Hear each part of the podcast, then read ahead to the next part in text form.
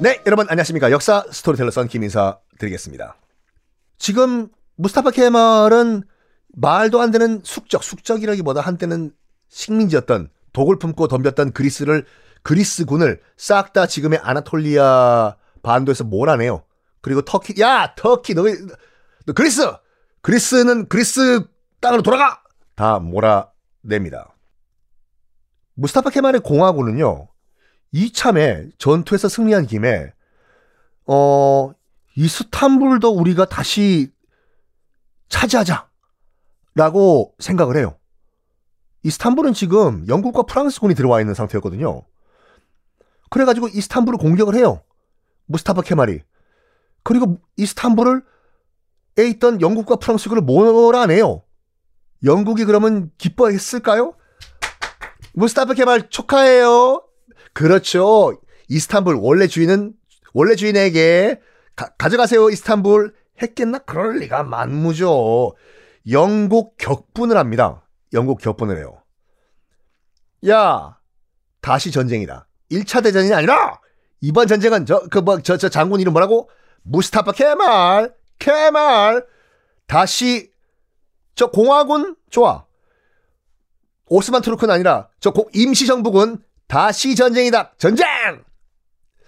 야 프랑스 들어와. 너희도 너희들도 쫓겨났잖아 이스탄불에서. 근데 프랑스는 어 위위 이다도시 이다시골 메르시 볶음 어, 우리 프랑스는 더 이상 전쟁 안 할 거예요. 전쟁 또 하고 싶겠습니까, 여러분들? 1차 대전 때 그렇게 프랑스가 제일 큰 피해를 봤어요. 전체 국민의 8분의 1이 죽었어요. 1차 대전 때. 전체 국민의 8분의 1이 죽었다니까요. 근데 또 전쟁을 해? 프랑스는 아우 이제 전쟁이라고 하면 질렸어요. 우리 안 해. 영국 너희들 혼자 전쟁해. 근데 영국 여론도 그 국내 여론도 또 전쟁?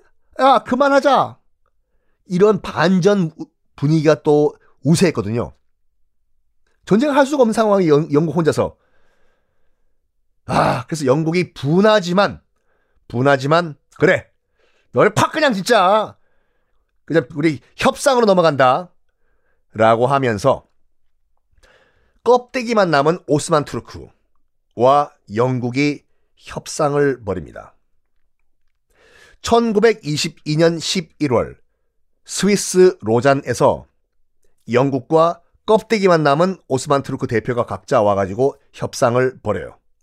무슨 협상이냐? 이런 어 그 결과를 내요. 앞으로 튀르크족들을 위한 튀르크의 국가, 즉 터키를 건국을 한다. 그리고 그리스와 원한을 청산한다. 라는 내용까지 포함됐어요. 그리스와 더 이상 싸우지 않고 그리스와 손잡고 원한을 여기서 청산한다. 원래 그리스는 오스만 트루크, 오스만 제국의 땅이었잖아요. 근데 문제는 뭐냐면 아나톨리아에도 그 지금의 현재 튀르키에도 그리스인들이 상당히 많이 사 들어와서 살던 때였거든요. 당연히 그리스 땅에도 오스만 트루크 튀르크족들도 가서 살았고 그렇겠죠. 일제 시대 때 우리도 많은 우리나라 국민이 일본 가서 살았고 일본인들도 한 20만에서 30만 명이 우리나라 들어와서 살았잖아요. 그거와 똑같은 상황이 된 거예요, 지금요. 이거 깔끔하게 각자 나라로 돌아가자. 방 빼자. 서로 방 빼자. 이게 결정이 됩니다. 그래서 오스만 트루크 아나톨리아 반도에서 살던 150만 명의 그리스인들은 다 그리스로 돌아가요. 그리고 그리스 땅에 살고 있던 50만 명의 투르크족은 다시 아나톨리아 지방으로 넘어옵니다. 서로 왔다 갔다 해요.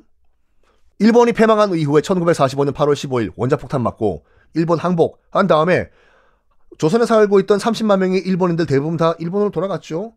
그리고 많은 수의 조선인들, 일본에 살고 있는 조선인들 다 우리나라 돌아왔어요. 그거와 똑같은 일이 벌어진 거예요. 그런데 말입니다. 그런데 말입니다. 이 조약에서 또 뭔가가 있어요. 음. 오스만 투르크 입장에서 봤을 때는 둘 중에 하나를 결정을 해야 돼요. 영국이 그거를 조건으로 걸었어. 뭐냐? 야, 오스만 투르크. 팍 그냥 전쟁 안 하고 지금 우리가 평화적 협상해 주는 거 고마우잖아. 야, 야 결정해. 오스만 투르크.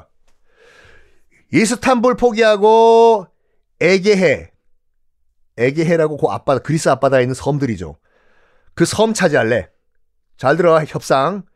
이스탄불 포기하고 에게해 바다에 있는 섬들, 이 섬들 많잖아. 그 가져갈래. 아니면 이스탄불을 너희 오스만 트루크가 먹고 에게해에 있는 섬들 이거 포기할래. 둘 다 가질 순 없어. 둘 중에 하나 선택해. 선택해. 여러분 같은 경우에는 어떤 선택을 하실 겁니까?